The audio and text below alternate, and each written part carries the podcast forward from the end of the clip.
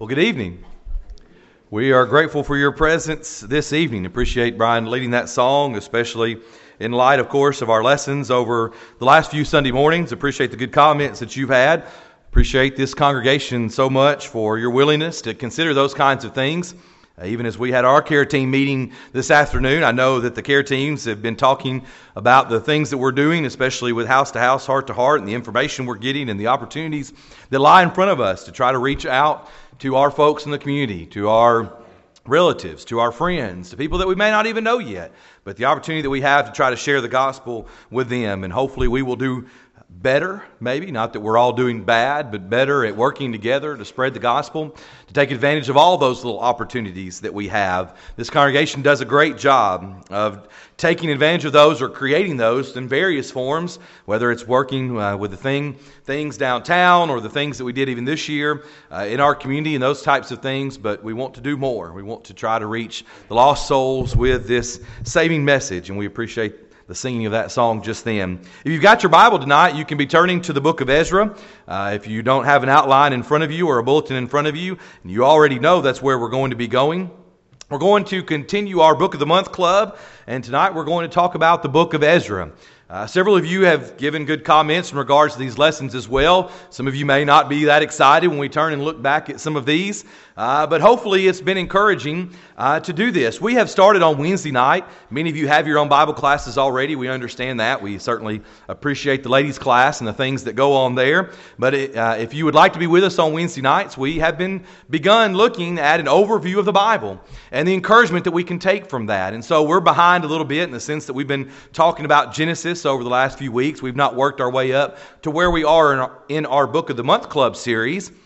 But I hope that it is beneficial to you to continue this storyline, to think about how all of these things are not only pointing towards the Christ, but as we think about in Romans chapter 15 and verse number 4, that whatsoever things that were written aforetime were written for our learning.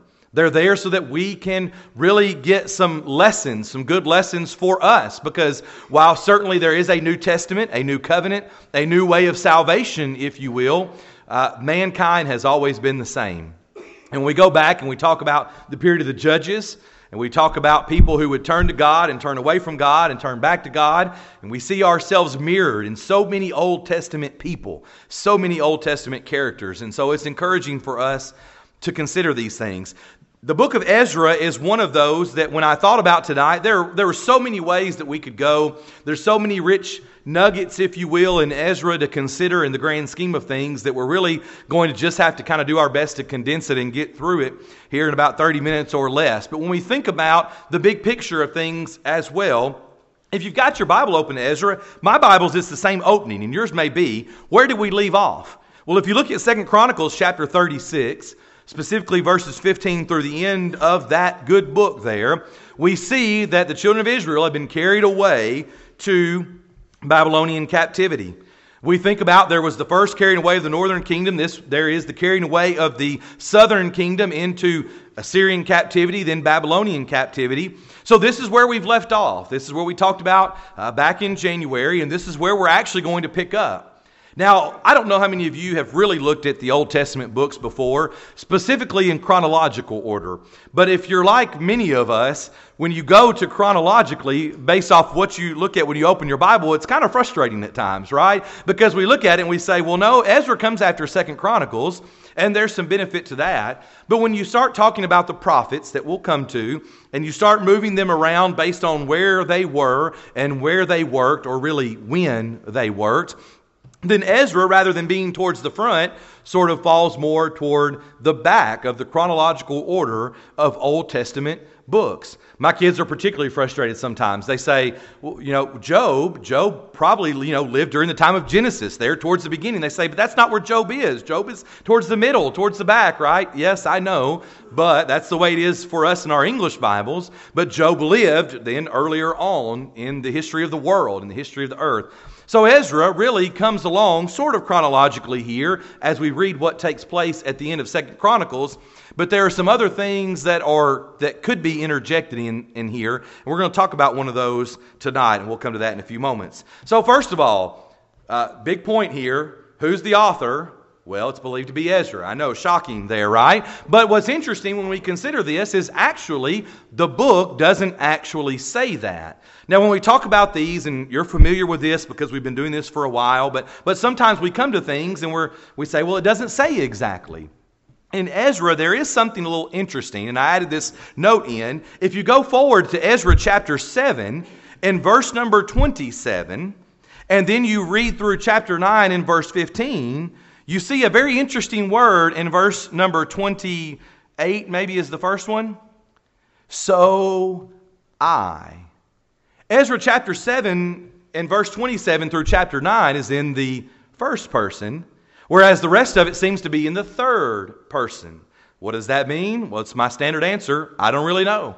I'm not sure 100% what that means, but it's interesting here. There is some first person writing, and then there's also some uh, third person writing. And so there's this section here Although the Bible never says for sure, such as it does with Paul in the New Testament in places, this is Paul, this is my letter, this is my writing. So we believe the author, and many people believe the author to be Ezra, although the book doesn't exactly say looking at one theme in particular here, and it's kind of a lot to take in as you read through it there, but if we tried to break it down into just one sentence there, one screen, one slide, the theme might be the return of two groups of Israelites from Babylonian captivity back to Jerusalem to rebuild the temple and reestablish the observance of the law of Moses. Now, there's a lot there. There are two groups. We're going to come to that in just a moment. They're going to return from captivity back to Jerusalem.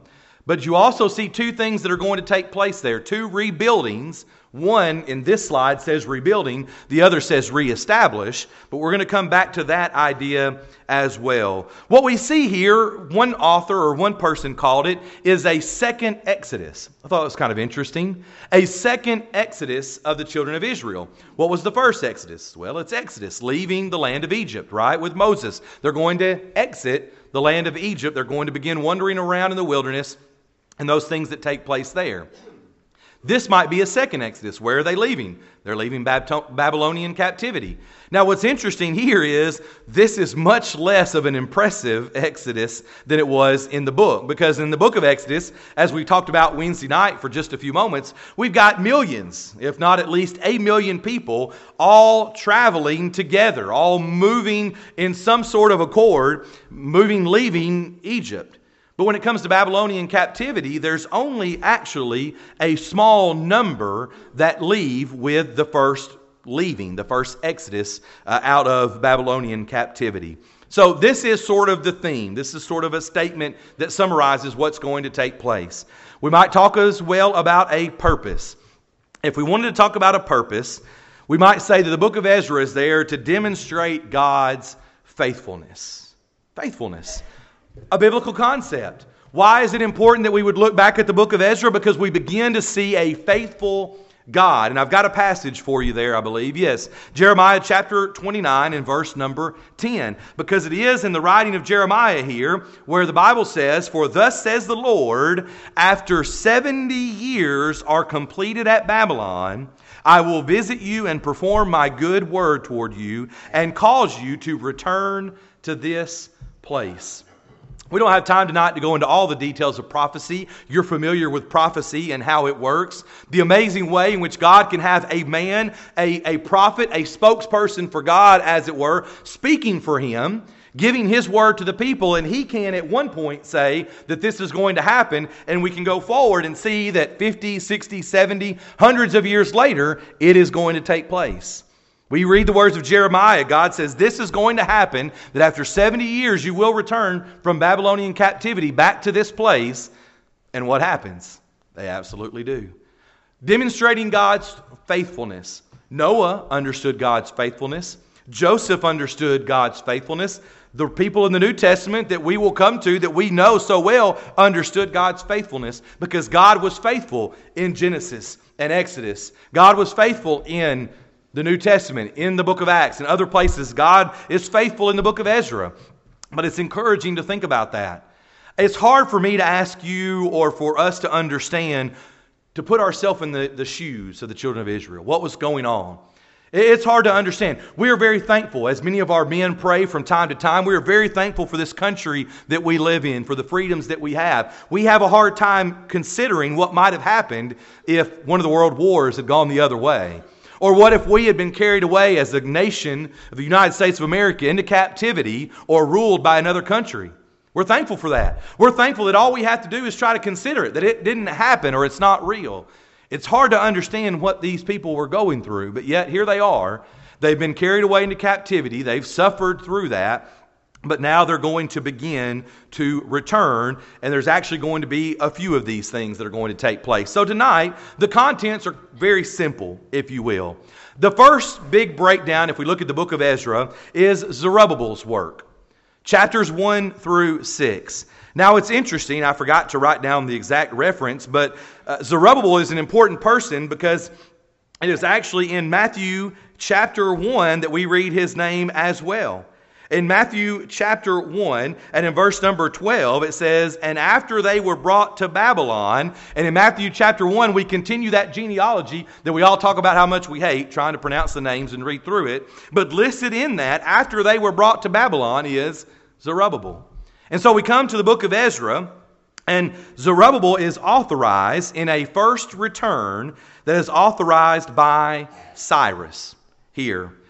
Zerubbabel is authorized by King Cyrus, and if you've got your Bible open, I know I've mentioned other passages, but back to Ezra chapter 1, we see that it is King Cyrus, the king of Persia, in his first year, that is going to make this authorization that some of the children of Israel, or the children of Israel, can return. Now, one more time, I have to ask you if you want to put your finger there, look in Isaiah chapter 44.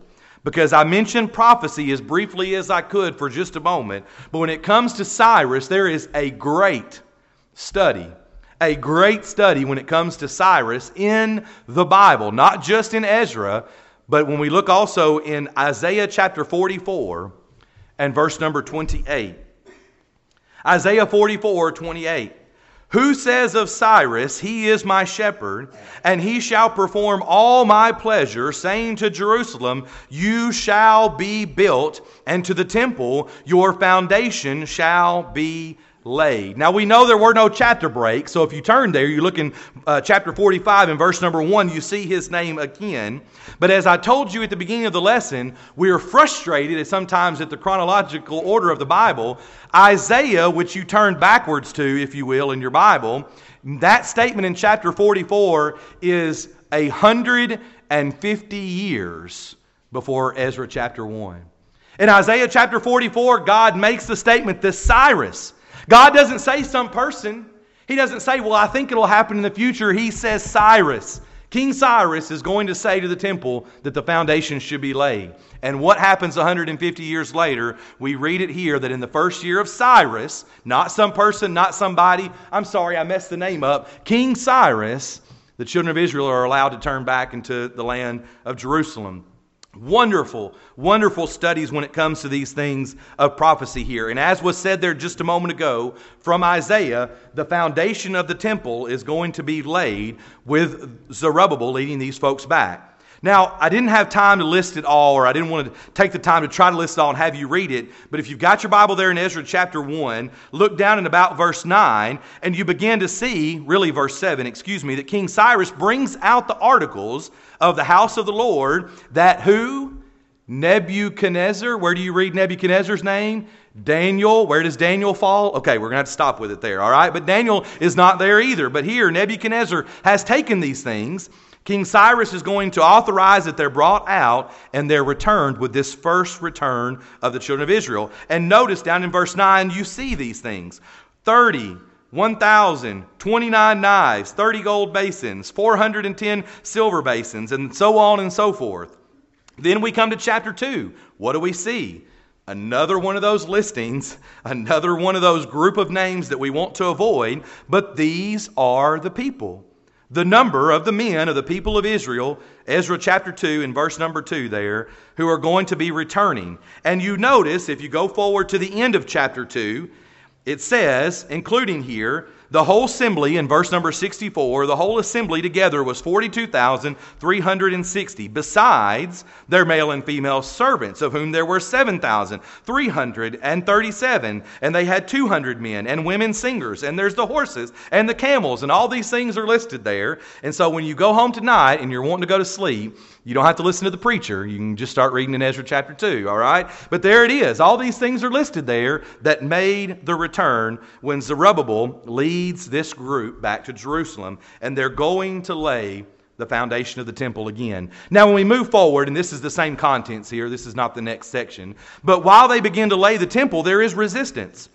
We come to chapter 4, and the temple work is stopped due to their enemies' efforts. They're going to harass them, they're going to hound them, and they're going to make it difficult until the work is just stopped. We're just going to leave it alone there. And the rebuilding of Jerusalem is opposed. Now, there's an interesting lesson here, and I didn't add this into our end lessons at the end of the lesson here, our end applications, but there's a powerful lesson here about preaching, if you will. Look in Ezra chapter 5 and verses 1 and 2. Then the prophet Haggai and Zechariah, the son of Iddo, prophets, preachers, if you will, we say sometimes, prophesied to the Jews who were in Judah and Jerusalem in the name of the God of Israel who was over them. So Zerubbabel, the son of Shealtiel, and, excuse me, and Jeshua, the son of Jozadak, rose up and began to build the house of God, which is in Jerusalem. And the prophets of God were with them helping them. Through these prophets, the work is being done. Move forward to chapter 6 and verses 14 through 16. So the elders of the Jews built, and they prosper, prospered through the prophesying of Haggai the prophet and Zechariah the son of Iddo. And they built and finished it according to the commandment of the God of Israel, and according to the command of Cyrus, Darius or Darius, and Artaxerxes, king of Persia. And it continues on through chapter 6, talking about the children of Israel doing these things. The end of verse 16, they're celebrating the dedication of this house of God with joy. There are prophets, there are preachers, there's the message of God, and there's good work being done here. They're able to build and begin building this temple the foundation and the temple, and there is celebration and dedication because this has been done. And so that leads us here. This is a continuation of that same slide. The work is resumed under King Darius or Darius, and it's finished 20 years after it began. Now, let me go ahead for the sake of your outline and the time tonight. The second section of contents in the book of Ezra is Ezra's work, very simply, chapter 7 through 10.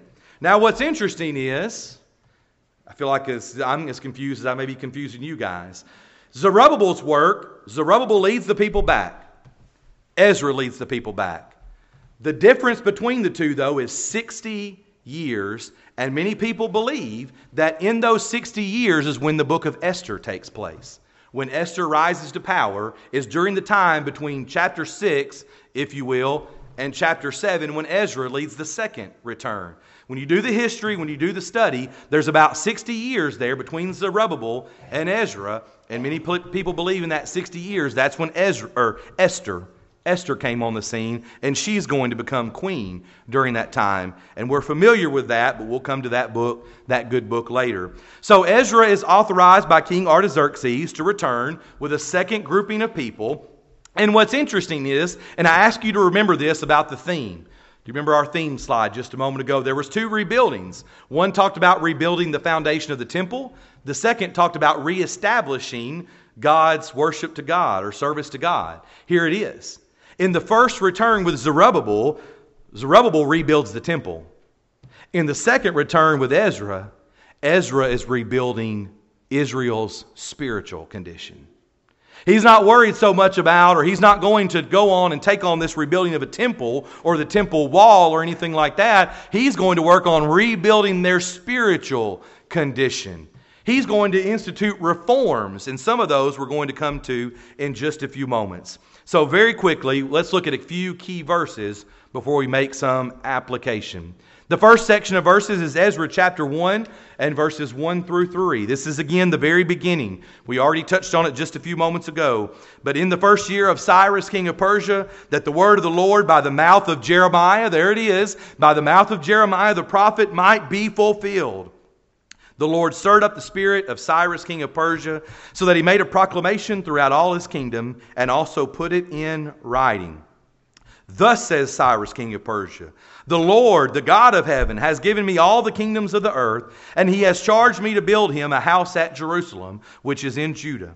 Whoever is among you of all his people, may his God be with him, and let him go up to Jerusalem, which is in Judah, and rebuild the house of the Lord, the God of Israel. He is the God who is in Jerusalem. We really don't have time tonight to get into all of those political ideas or all of those national ideas. I understand how we can get caught up in that sometimes, but we must understand that if God can use King Cyrus, who might have done evil things and may have been a pagan king in a sense, but yet was allowed and used to fulfill these purposes and these prophecies, then we never know what lies ahead. We never know exactly what might happen, and we need to put our trust in God. Ezra chapter 7, verses 9 and 10. Ezra chapter 7, these verses here might be the theme as well. This might be the thesis statement, if you will. It says, For on the first day of the first month he began to go up from Babylonia, and on the first day of the fifth month he came to Jerusalem. By the way, this return by Zerubbabel and Ezra, it wasn't just kind of a hop, skip, and jump over the mountain and into Chattanooga, right? It was much more than that. It was going to take some time. For the good hand of his God was on him, for Ezra, notice, had set his heart to study the law of the Lord and to do it. And to do it and to teach his statutes and rules in Israel.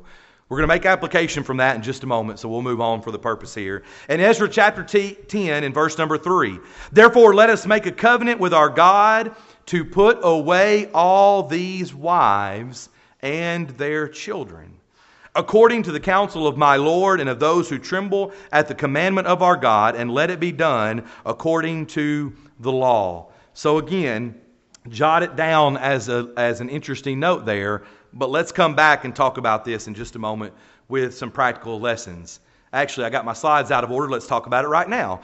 There are grave consequences, if you will, in a practical lesson for marrying the wrong person. Notice that again.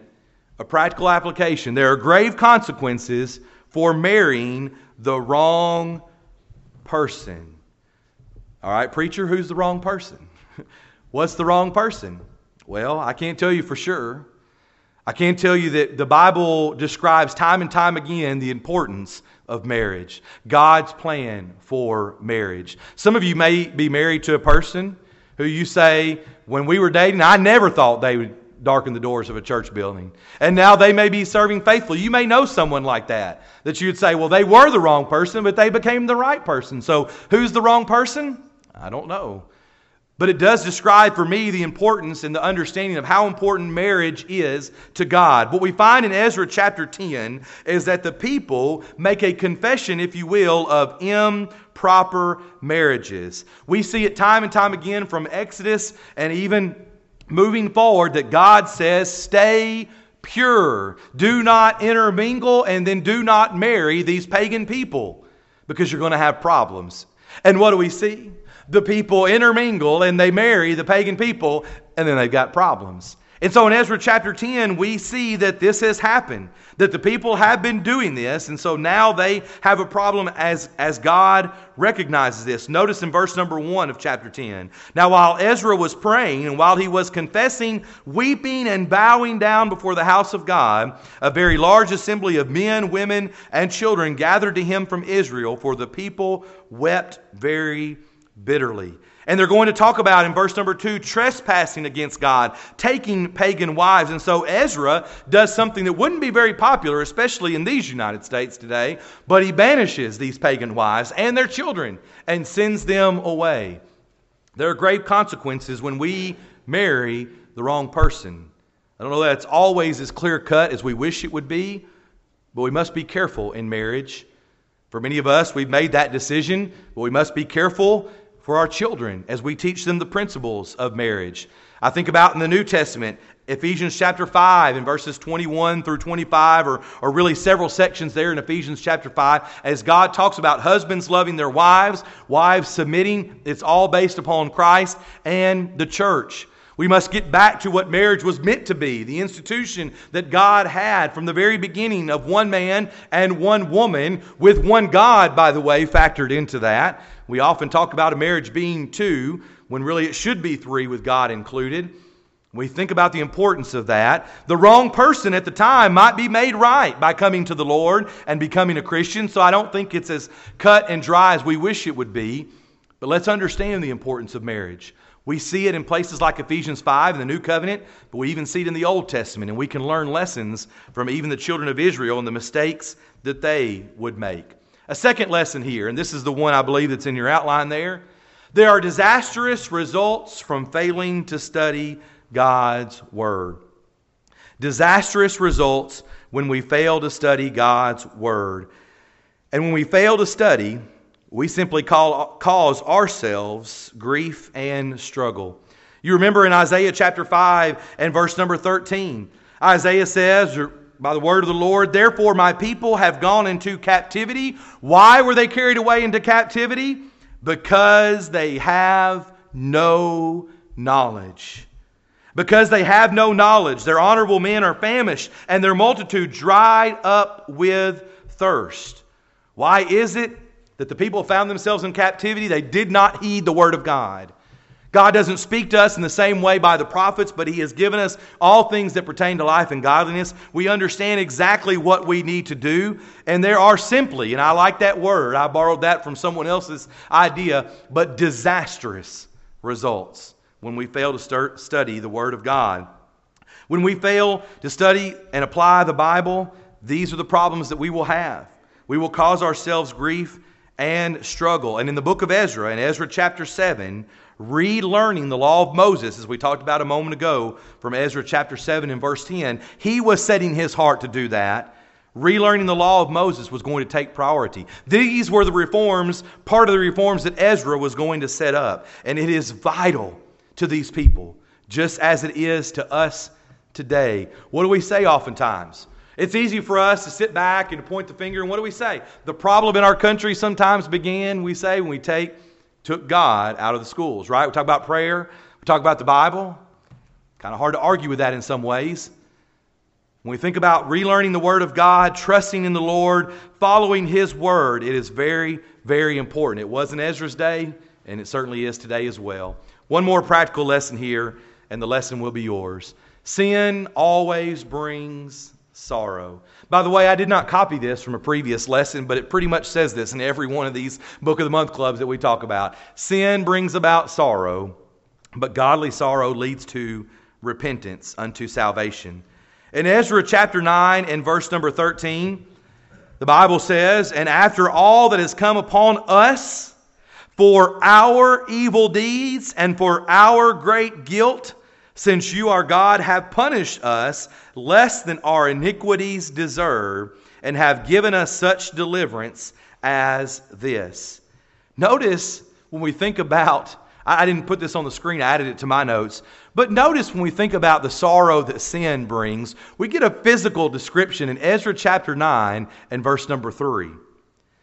So when I heard this thing, I tore my garment and my robe and plucked out some of the hair of my head and beard and sat down astonished. So, mothers, how many of you ever been driven crazy by your kids that you plucked out your own hair? Okay, not your beard, but your own hair, right? I mean, and astonished. Have you ever felt that way? This is exactly the way that a man of God feels when he looks at the people and all he sees is sin. And Ezra's going to say, so much to this point, I felt like ripping my own hair out because of how sorrowful and astonished I was at this sin. Sin always brings sorrow. It always, always has, and it always, always will, as long as this earth is standing. But as we know from 2 Corinthians chapter 7 and verse number 10, there is repentance. There is a changing of the mind that can lead unto salvation. Godly sorrow uh, not just, I'm sorry, I, I wish I hadn't done that, but godly sorrow, true repentance, changing of the mind, leads to and can lead to salvation. So, how about that? As we conclude tonight with that practical application, how about that? Do you stand in need of repentance tonight? Either in the first way of becoming obedient to God's simple plans of salvation. Repenting of your sin is a part of that, changing your mind, determining that you will no longer live and be a slave to the old man of sin and death, but you, you would go down, be crucified as Christ was in a sense, be buried, crucify that old man, be buried in, watery, in a watery grave of baptism, rising again to walk in newness of life, ready to lead that new life, ready to be added to the church by the Lord, ready to be faithful unto Him, studying His Word. A home in heaven awaits if you will do that. But we must continue to be faithful. Just as the children of Israel had time and opportunity, they would be faithful and they would turn away, and they'd be faithful and they'd turn away. We see ourselves in that mirror. We realize that we do the same thing. Maybe you're in need of God's second law of pardon tonight. You stand in need of repentance, confession, and prayer. We're thankful. We're thankful that it wasn't a one time shot. He doesn't strike us dead every time we mess up, but He gives us an opportunity that through our own realization, recognizing our own sin, we would come back to Him. We would take advantage of that second law of pardon. We would walk in the light again as He is in the light so that we, our sins can be continually cleansed. We can be found faithful. We can have a home in heaven. But just as it was for Ezra and as it is for us today, it is your decision. It's my decision. It's our decision. And if you need to make a change tonight, would you do so as we stand together and as we sing?